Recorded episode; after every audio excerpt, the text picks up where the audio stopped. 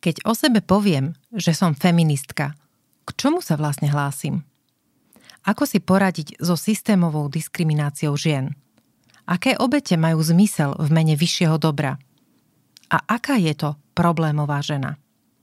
Problémová znamená v prvom rade komplikovaná a kniha Problémové ženy Dejiny feminizmu v 11 bojoch je plná komplikovaných žien. Novinárka Helen Lewis ponúka nový, nevšedný pohľad na dejiny feminizmu ako sériu bojov, ktoré zvádzali aktivistky v rozličných historických obdobiach a príbehov žien, ktoré sa nikdy neprispôsobili zavedeným spoločenským konvenciám. Knihu si môžete kúpiť v online obchode Deníka N alebo v každom dobrom knihkupectve.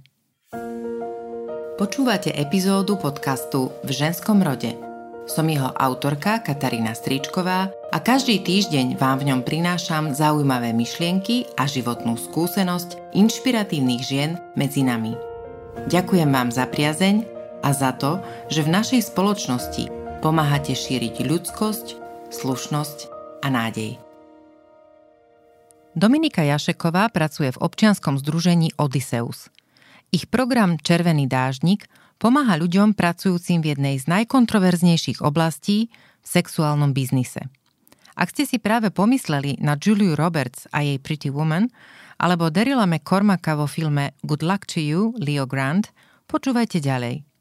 V ženskom rode dnes nie len o nádej a láske, ale aj o tom, ako sa líši sex biznis od prostitúcie, o našich predsudkoch a morálnych súdoch a tiež o tom, že nie každý a každá z nás má v súčasne nastavenom systéme možnosť slobodnej voľby.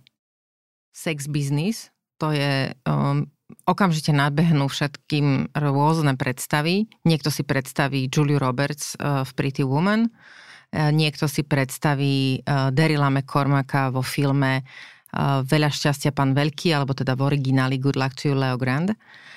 A a možno majú proste nejaké iné filmové predstavy, alebo naopak, že to nie sú tieto romantizujúce predstavy, ale niečo o, horšie, realistickejšie. O, možno okolie Slovnaftu alebo kedysi Krížna ulica e, pre tých, ktorí žijú v Bratislave a nepochybne ľudia v každom meste si nájdú to svoje e, v predstavách alebo v tom, čo e, si niekto rozpráva. Mňa teda zaujíma, či prostitúcia a sex business sú jedno a to isté a či pracovníčka alebo pracovník v sex biznise je len nejakým ako keby slušnejším opisom prostitútky alebo teda prostitúta. Tak sex business a prostitúcia nie je to isté. Sú to dv- dva rozdielne pojmy a ktoré majú samozrejme nejaké rozdiely. Prvom rade tá ten sex business je pojem, ktorý si zvolili, ktorý vychádza priamo od komunity ľudí, ktorí pracujú v sex biznise, ktorí si to uh, takto nazvali svoju prácu mm-hmm. a je to teda práca, Eh, je to poskytovanie tá sexuálnych služieb za peniaze alebo inú nejakú odmenu a dôležitými nimi takými časťami toho sex biznisu sú dve veci a to je teda tá odmena mm, a práca a súhlas. Uh-huh. Čiže tam musí byť vlastne ten súhlas medzi dvoma alebo viacerými osobami. Že bez toho to nie je teda sex biznis a nie je to považené za prácu, kdežto tá prostitúcia je trestným činom, máme to aj my v trestnom zákone, je to obchodovanie s ľuďmi. Mm-hmm. Čiže máme vlastne, je to teda nedobrovoľné, teda nejaké poskytovanie sexuálnych služieb Čiže ten, kto to poskytuje, tak ten nie, nedáva Áno. súhlas s tým, že jeho telo je poskytované Áno. v tejto... Je to teda mm-hmm. regulované, máme to teda v trestnom zákone, je to trestný čin a e, samozrejme toho, kto núti tú osobu do toho. A potom máme aj detskú prostitúciu a to je teda to, keď sa, keď sa jedná vlastne pod 18 rokov, mm-hmm. akékoľvek to poskytovanie sexuálnych služieb. Takže je tam dosť veľký rozdiel v tom, že tam absentuje ten súhlas. Tak to je zásadný rozdiel. E, samozrejme, v, okamžite v tejto chvíli mo, v väčšine spočúvajúcich, nepochybne teda aj mne, ale ja som si už čo to po, ponačúvala, v zahraničných podcastoch, nabiehajú otázky, prečo niekto začne pracovať v sex biznise? Kto sú títo ľudia? tak sú to ľudia ako každý iný. E, ľudia, ktorých možno denne stretávate v autobuse, na prechode alebo v obchode. Možno poznáte, ak, ak máte deti, tak sa možno stretávate s nejakými mamičkami, pri, keď zanesú deti do škôlky alebo do školy. Čiže sú vlastne medzi nami a sú možno v každej tej nejakej sociálnej vrstve alebo cieľovej skupine. Môžu to byť teda samozrejme, nie sú len ženy, sú to aj muži, ale sú to aj transrodové a nebinárne osoby. Ja osobne mám takú tendenciu si stále predstavovať tých ľudí ako obete, pretože veľmi ťažko sa mi rozlišuje tá hranica, ako sme spomenuli, medzi nesúhlasným vykonávaním, teda tou prostitúciou a tým súhlasom. Je to také nezvyčajné, že veľmi ťažké si predstaviť niekoho, kto sa živí prácou, poskytovaním teda uh, svojho tela a svojich uh, sexuálnych služieb niekomu inému. Je taká, je taká možnosť, že by ste povedali o niekom konkrétnom, bez mena? Uh, tak napríklad uh, máme nejakú klientku, ktorá uh, pracuje v sex biznise, nie, nie je to užívateľka drog, že máme samozrejme väčšina našich klientov, ktoré pracujú v sex biznise alebo klientov sú zároveň aj um, užívateľmi drog, ale to z toho dôvodu pre koho akože my pracujeme alebo aké služby poskytujeme, mm-hmm. ale mhm. to neznamená, že väčšina tých ľudí tiež patrí do tejto cieľovej skupiny, ale máme teda samozrejme ľudí, ktorí uh, neužívajú drogy, že táto klientka je, nie je užívateľka, poskytuje sexuálne služby väčšinou um, vonku na ulici. Mm, je to matka troch detí, je to samozrejme, že je to slobodná mamička, ktorá vlastne nemá možno nejakého partnera alebo niekoho, kto by sa e, mohol pomôcť e, jej so starostlivosťou o tie deti. Takže vlastne si túto prácu zvolila ako možno nejakú možnosť, ktorá jej zabezpečí tú flexibilitu, ktorú možno potrebuje tým, že je sama na tri deti a zároveň jej e, poskytne tie financie do dostatočnom množstve, aby vlastne vedela platiť bývanie, a všetko, Rozumiem. čo vlastne potrebujú aj tie deti, školu, škôlku. Čiže toto je napríklad jedna z našich klientok. Čiže tá motivácia e, je primárne finančná, alebo aj? Tak e, na tú otázku, že, to, že prečo ľudia pracujú v sex biznise, by sme sa mohli spýtať proti otázkou, že prečo my pracujeme v tam, kde pracujeme. Že hm. našim prvým dôvodom je asi to, aby sme zarobili nejaké peniaze, aby sme mohli vlastne fungovať v živote. Tak možno niekto povie, že práve pretože ho to baví, že tam vidí poslanie, že, že chce byť lekárka, alebo právnik, alebo Áno, že toto je tiež akože relevantný mm-hmm. dôvod, ale neviem, že či by niekto robil svoju prácu iba kvôli tomu, že ho to baví. Ak Rozumiem. nemá samozrejme financie, ktoré by mu zabezpečili neviem, nejaké dedičstvo alebo mm-hmm. niečo. Čiže ten primárny dôvod, prečo ľudia pracujú v sex biznise je rovnaký ako vo väčšine ľudí na, na zabezpečenie financií na svoj život. Mm-hmm. Ja v, spomeniem ten film, pretože uh, nie preto, že by som chcela romantizovať tú predstavu, uh, ale pretože bol tak dobre napísaný uh, ten dialog a vôbec tá postava tohoto Leo Grande sa volal, teda ten, ten to bolo ten, to meno toho človeka, ktorý vykonával teda tú prácu v sex biznise. A a on okrem toho, že hovoril, že, že samozrejme, že si tým zarába na živobytie, hovoril, že ho to baví a, a, a ani nehovoril o sexe ako takom, ale o byti s ľuďmi. A že nie vždy e, každý každá, to, tá, každá tá objednávka, aj sa mi to niektoré tak ťažko pohovorí, um, nie každá tá objednávka jeho služieb skončila samotným sexuálnym aktom. Uh, opakujem, bol to film. Uh, aké, aký je, aká je realita minimálne v tých bratislavských uliciach?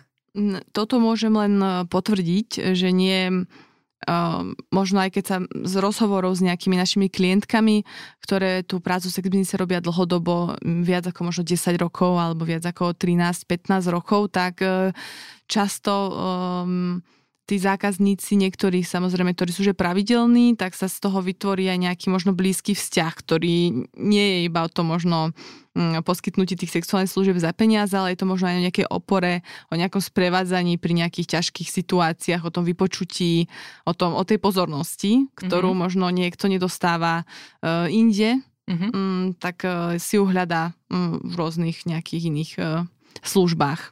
Jeden z podcastov, ktorý som počúvala, bol so sexuálnou pracovníčkou, ktorá mala fyzické postihnutie.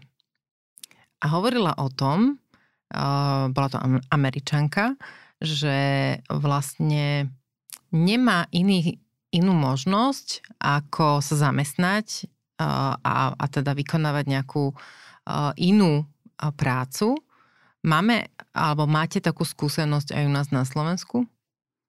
Tam je vždy taká, taká polemika ohľadom tých možno nejakých možností, aké tá daná osoba má, že nie... Uh, že akože realisticky nie každý si teraz môže vybrať z nejakých šiestich profesí a zamestnaní a jedno z nich je aj sex business a vybere ten sex business, že toto je tiež akože tá aj tá dilema, ale ak si to teda sám zvolí, lebo si možno zhodnotí, že finančne je to viac oplatí, nie je to niečo, čo by mu robilo e, nejaký extra problém, tak je to stále akože podľa mňa, že v poriadku vybrať mm-hmm. si vždy tú možnosť len napadlo ma, chcela som doplniť taký jeden príbeh. Není to síce príbeh e, zo Slovenska, ale to príbeh z Nového Zélandu, lebo ste spomenuli, že nie, e, že nie každý vlastne má možnosť inej práce alebo niečo mm-hmm. také.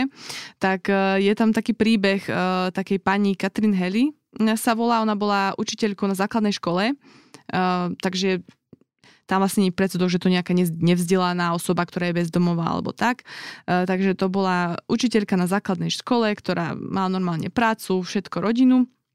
Alebo neviem teda s tou rodinou. A potom e, nejako sa dostala k tomu sex biznisu, e, zistila, že je to niečo, čo, čo, ju, čo ju baví, čo ju naplňa ale vlastne to, čo zistila, je, že tie podmienky sú hrozné, pracovné. Jednoducho je to niečo, čo nemá nejaké záruky, nemá možnosť sa možno brániť nejakou legálnou cestou, ak sa niečo deje, nemá možnosť nejako riešiť tie svoje veci. Čiže ona uh, bola z toho dosť akože pohoršená z tých podmienok a vlastne je z jednou, eh, je z jednou tých kľúčových osôb, ktoré vlastne v roku 2003 eh, dekriminalizovali sex business na Novom Zélande a vytvorili z toho akože vlastnú profesiu. Čiže tam na Novom Zélande je to normálne akože profesia, ktorá je, ktorá je, je vlastne prácov. legálna a je to legálna práca. Áno, áno. Je mno, množstvo tých úprav. E, není to, že legalizované, legalizované tiež právna úprava, ktorá okay. skôr, že uh, to aj napríklad v Nemecku, uh-huh. ale je to skôr také, že to regulujú a príliš veľké kontroly, že není to... Um, nie je to možno také ako iné tie povolania, Rozumiem. ktoré... Ale na tom no, Novom Zelande je to dekriminalizované, je to považené za prácu a tie vlastne pracovníčka alebo pracovníci majú, majú tie nástroje, ako máme my sa nejako, nejaké sociálne zabezpečenie. My myslíte penziu, teda iní ľudia, iní ktorí sú normálne na pracovnom trhu. Môžu sa brániť, môžu ísť napríklad e, na súd, ak e, napríklad ich nejaký manažer nejakého brotelu má nejaké zlé podmienky mhm. hygienické, mm-hmm. čiže majú možnosť vlastne sa brániť alebo reálne sa súdiť. Hej. No to, to je asi dôležité, aby sme si teraz povedali, že aké sú špecifika tejto práce. Také hlavne, že v zmysle tých rizik. Keď je to práca, ktorá vlastne nie je legálna, a, tak e, čo sa vlastne týmto ľuďom môže stať alebo stáva? Uh-huh. Tak ak sa bavíme teda, um, napríklad na Slovensku máme absenciu zákona, môžeme si povedať na slovenskom prí, príklade tie rizika. Tak to nás najviac zaujíma. Áno, čiže vlastne to znamená, že nemáme nejakú právnu úpravu, ktorá by nám teda e, nejako že kriminalizovala sex business, alebo ho dekriminalizovala, alebo nejako inak akože právne upravovala. Čiže uprav... je to vágne vlastne. Je to absencia zákona, mm-hmm. taká šedá zóna. Na jednej strane uh, není to jedno z tých najhorších, čo sa nám môže stať, že stále je to uh, také možno, že Není to také zlé. Ambivalentné, áno. Ale zase na druhej strane tie ženy nemajú možno, že, že otázka možno nejaký daní alebo otázka nejakého sociálneho zabezpečenia, možno nejaké tie uh, zdravotné poistenie, mm-hmm. zdravotná mhm. starostlivosť. Mm-hmm. Není to t- práca v zmysle legálne, že teraz môžem niekde na ten dôchodok, eh, pokiaľ to ne, nešetrím ja mm-hmm. na mhm. bankovom účte. Čiže nemajú túto možno nemajú iné pracovné práva, aké máme my. Právo na dovolenku, právo na PN, e, nemajú tiež e, možnosť napríklad Ej, že súdiť sa, uh-huh. ak napríklad ten zamestnávateľ alebo v tých, v tých práci sú podmienky, ktoré sa im vlastne nezdajú a chceli by to zmeniť, lebo nemajú vlastne ten základ Rozumiem. O koľkých ľuďoch sa asi bavíme? Sú, existujú vôbec nejaké čísla u nás na Slovensku? My sme robili taký, že odhad, ale bolo to veľmi dávno, bolo to v roku 2009. Uh-huh. Ale vtedy sme robili teda odhad a odhadli sme 7500 osôb na Slovensku. Uh, na základe čoho ste to odhadovali? Už sa teda nepamätám, okay. nebola som Hej, vtedy dobre, v organizácii, ale bolo to normálne nejaká dosť. štatistická okay. spôsob odhadu. Okay. Uh, ale samozrejme teraz vplyvom komunikačných technológií internetu je to niekoľkonásobne č- väčšie číslo. Určite, že to... A venuje sa niekto vôbec tomu v zmysle, teda vy ste občianske združenie, ale uh, neviem, ste jediné občianske združenie tohto typu? Uh, sú uh, podobné združenia ako sme my na Slovensku, ktoré sa venujú harm reduction na tej cieľovej skupine v tej širšom zmysle ako my, ktorí majú tiež nejaké možno uh, pod programy alebo nejaké služby pre, pre ľudí v sex biznise, ale není tu žiadna možno organizácia, ako je napríklad v Brne podané ruce, mm-hmm. ktorá sa venuje čisto výlučne iba ľuďom, ktorí pracujú v sex biznise.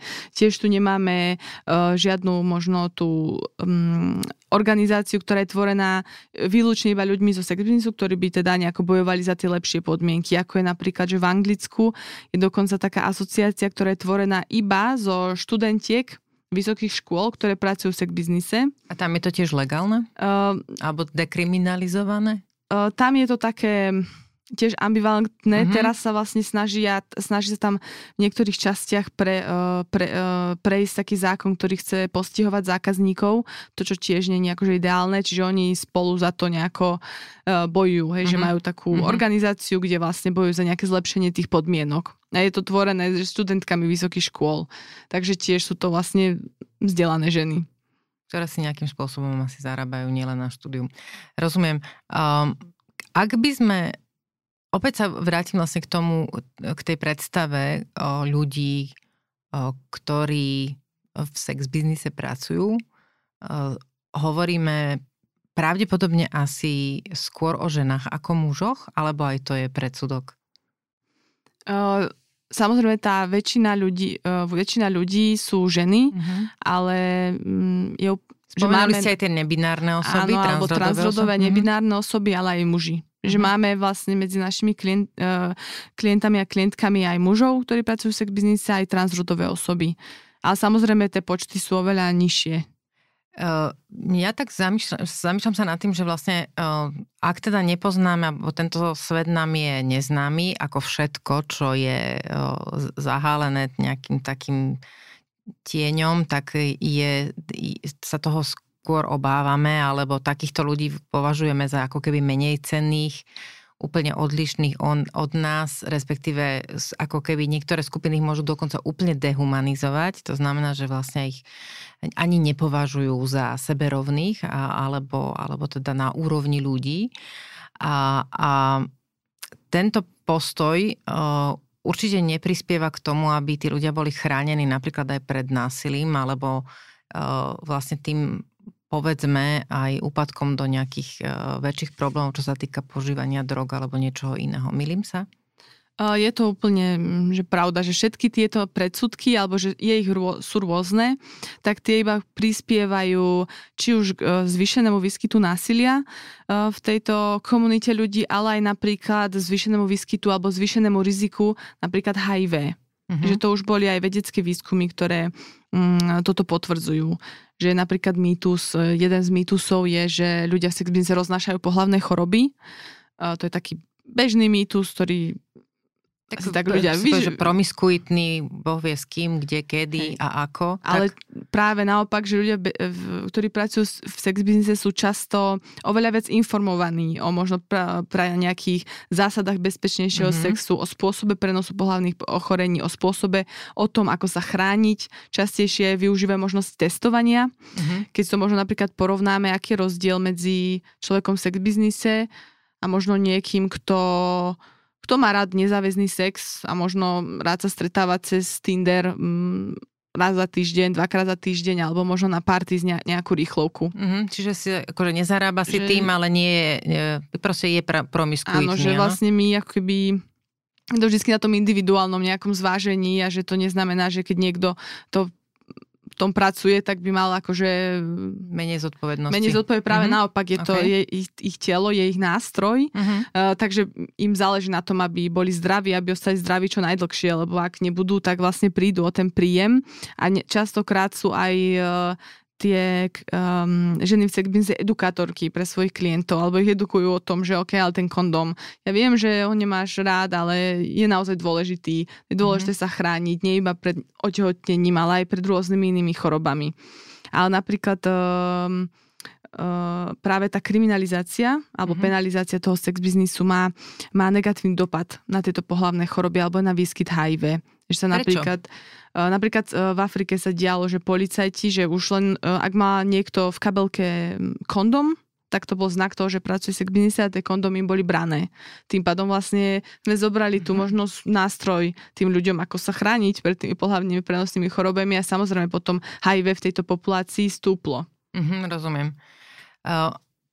Ak teda sme spomenuli nejaké predsudky, ktoré sa spájajú s touto prácou, tak zaujíma ma teda aj, aj to, to násilie, alebo tá forma ako keby, na jednej strane máme niekoho, kto tú službu ponúka, na druhej strane ale máme toho zákazníka alebo zákazníčku, ktorá tú službu hľadá.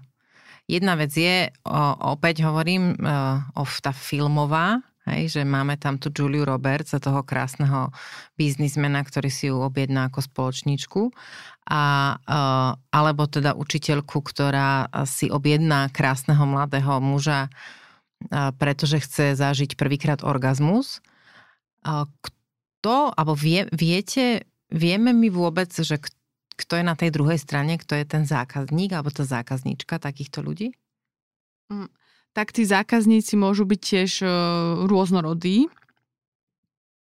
A teda my považujeme za zákazníka alebo za zákazníčku každú osobu, ktorá teda uh, si teda za tú službu zaplatí a služba prebehne a možno ten zákazník sa do budúcna vráti. Že akékoľvek nejaké násilie alebo nejaké um, iné uh, nejaké praktiky, ktoré sú proti teda tej vôli jednej z tých strán, už to nie je sex biznis a násilie nepatrí do žiadneho kontextu a už ani nie do práce. Čiže ľudia alebo zákazníci, ktorí sú násilní, nie sú zákazníci. Sú to proste Rozumiem. násilníci, mm-hmm. ktorí páchajú mm-hmm. trestnú činnosť.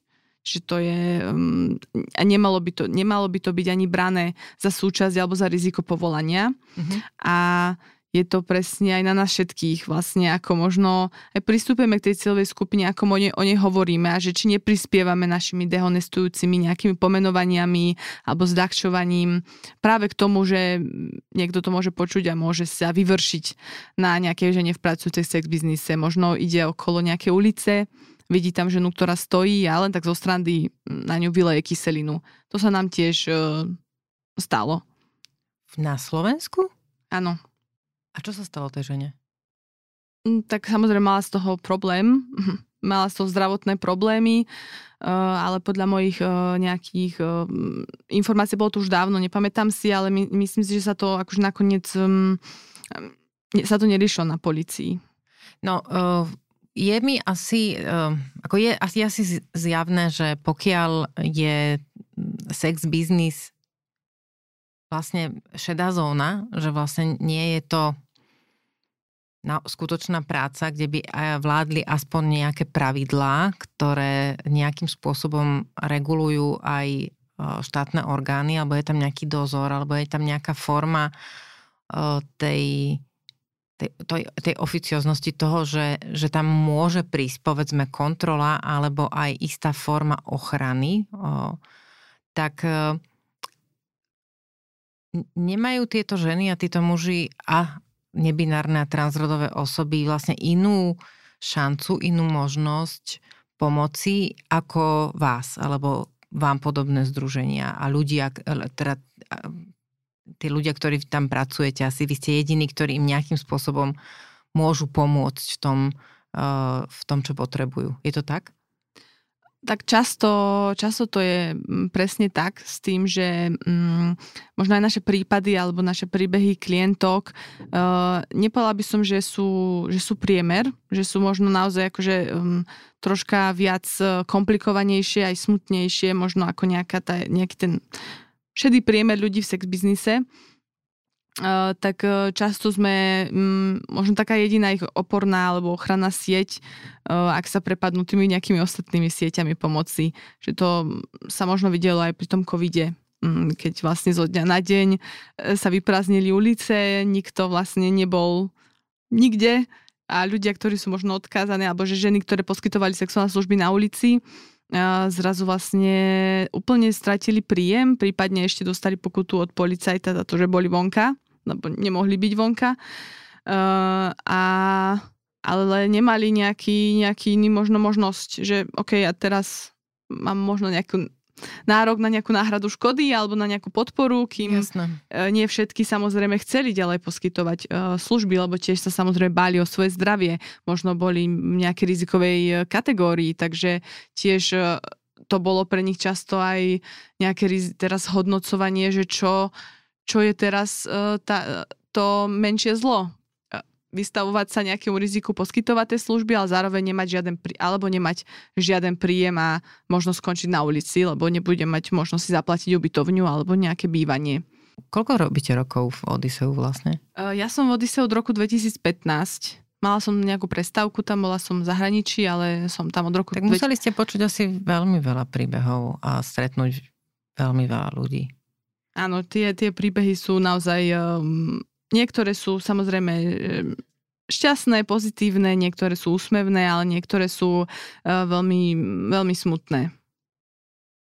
Čom mm. napríklad? Najčastejšie, um, alebo že to, čo možno ja si najčastejšie som si z toho odnášala, možno bola taká bezmocnosť, nie iba na strane toho klienta alebo klientky, ale na strane aj toho, toho odborného pracovníka, pracovníčky, uh, lebo možno aj veľakrát sa u nás vlastne nadáva na ten náš slovenský systém, ale mm, veľakrát vlastne aj nám možno chýbalo, že nemali sme tých klientov možno kde posunúť. Že všetko, alebo Teraz všetko hovoríme ostatné... o klientoch vás, vás ako združenia, áno, teda by sme ľudí, to len upresnili áno. pre tých počúvajúcich, že teda uh, to už je iná forma kli- teda oh, ten klient a klientka to už nie sú tí e, zákazníci. zákazníci áno, tak. áno, pardon, e, že ich vlastne nemáme kde akoby posunúť, alebo že napríklad, že bezpečné domy pre ženy, ktoré možno sú na ulici, alebo pracujú v sex biznise, možno aj užívajú drogy, tak e, ak zažívajú násilie, tak pre nich nie je vlastne oni sa do, tých, do toho domu, do toho krizového domu nedostanú,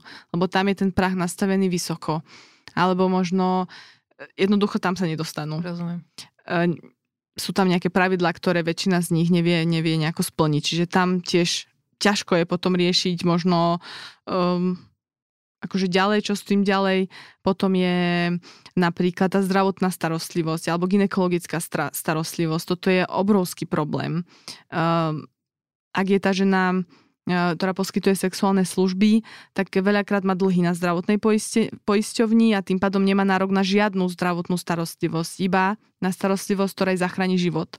Čiže tým pádom možno tá klientka môže byť tehotná, ale vlastne ona, ona sa nedostane ku ginekologovi.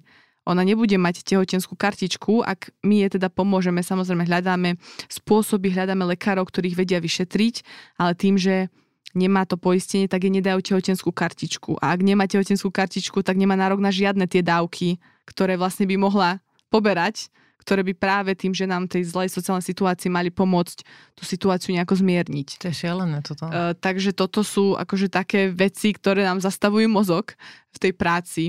Mm. To znamená, prepašte, do toho vstúpim to, takou otázkou, že to, to znamená, že keby v nejakej forme táto práca bola dekriminalizovaná, a teda boli by vytvorené nejaké formy toho, alebo teda spôsoby, akými by si mohli títo ľudia platiť zdravotné poistenie, tak minimálne to by im pomohlo vlastne v tom, aby mohli zostať zdraví, aby sa mohli o seba starať, aby teda povedzme, niekto nemohol povedať, že roz, roznášajú pohlavné choroby, pretože by mali uh, zdravotnú starostlivosť adekvátnu.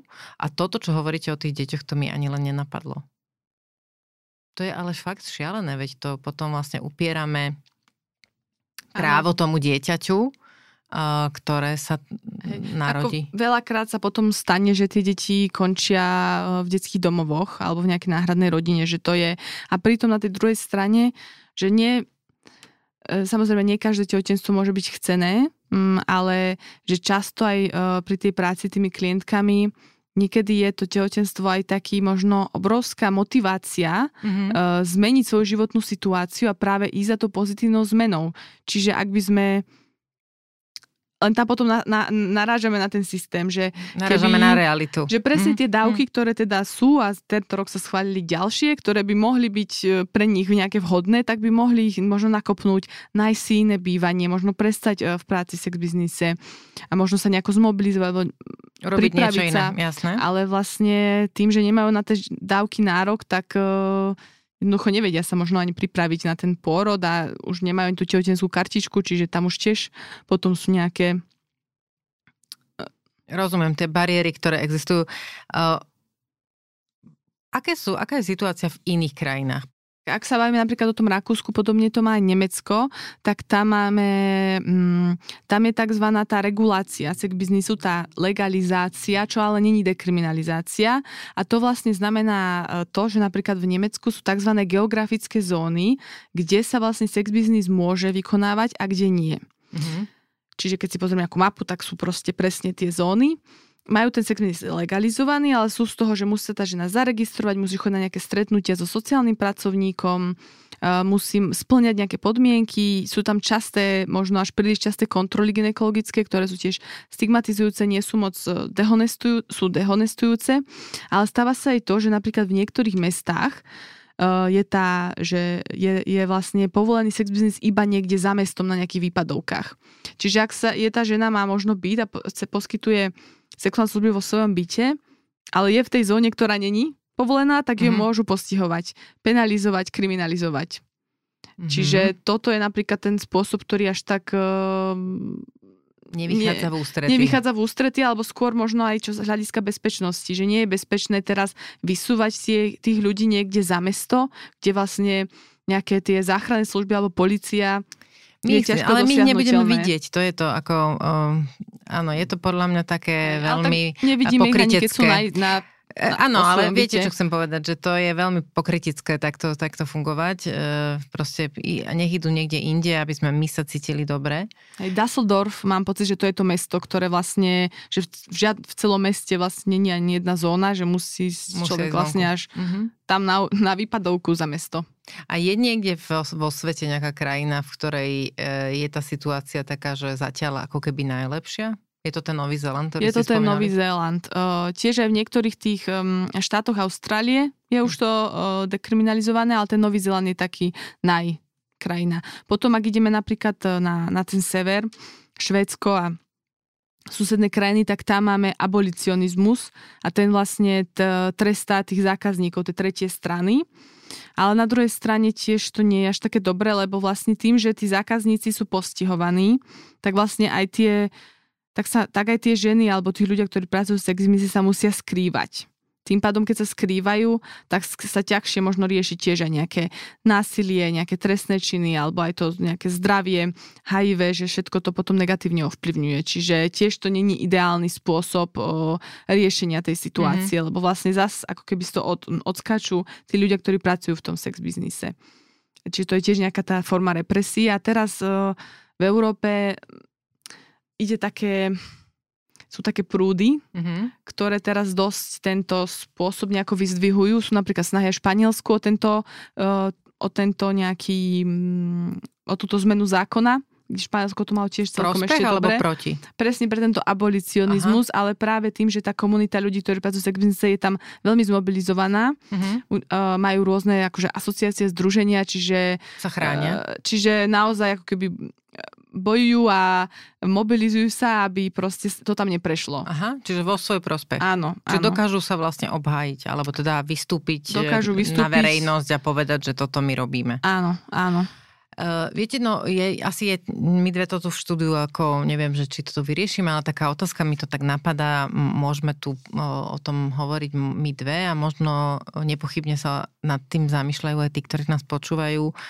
Uh, o etike vlastne, alebo morálke, ktorá je pritom na, v našej spoločnosti a o tom, ako sa vlastne vieme pozerať na inakosť. Lebo ja si myslím, že toto je jednoznačne niečo, čo je iné ako to, čo považujeme za bežné, čo sme naučení a vlastne to, považujeme to za nemiestné, alebo tak nám to tak diktuje, taký ten celospo, celospoločenský, a nepovedal by som ani, že úzus, to je niečo také nejaké keby zdedené a do, nie, do istej miery taký fakt, že morálny stereotyp, že teda keď e, sex je niečo zlé a teda keď je to v tejto sfére, tak je to ešte horšie prečo by sme nemali odsudzovať týchto ľudí? Alebo prečo by sme sa mali na nich pozerať, na tieto ženy, mužov, nebinárne osoby?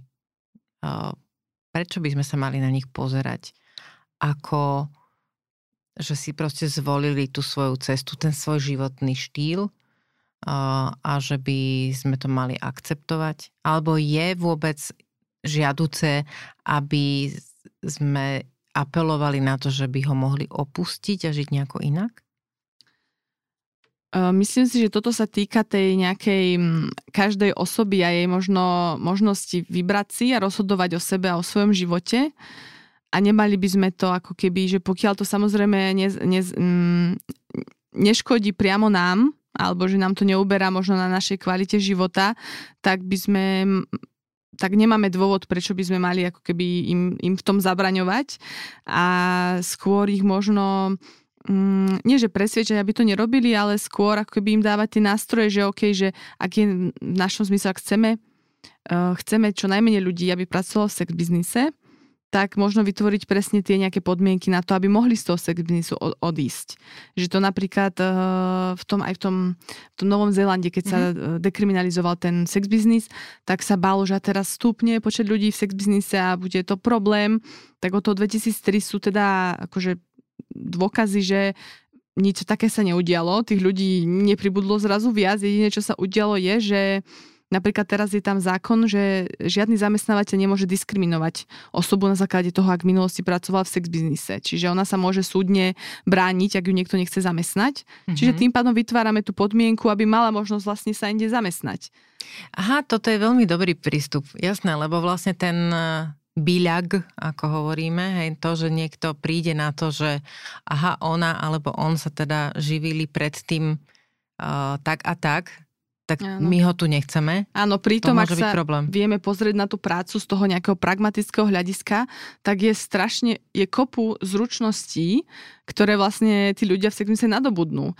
Asertívna komunikácia, nejaké vyjednávacie techniky, možno aj tie svoje hranice, že tam je to veľmi dôležité povedať naozaj nie akože otvorene komunikovať možno hranice, tie podmienky, čo veľa z nás aj v práci možno, a spravíš mi toto, spravíš, áno, jasné, jasné. A... Mm-hmm, čiže povedať nie je veľmi ťažké, to poznáme mnohí. Áno, a toto je možno dôležité. V tejto práci je to je tak to naozaj kľúčové. Život a smrť. Uh, takže možno nejaký time management, ten človek si to musí vlastne nejako vytvoriť potom aj taký odhad z ľudí, je, že mali sme, my sme teda zamestnávali aj mm, priamo uh, osobu zo sex biznisu, 11 mm. rokov, ak sa uh, nemýlim.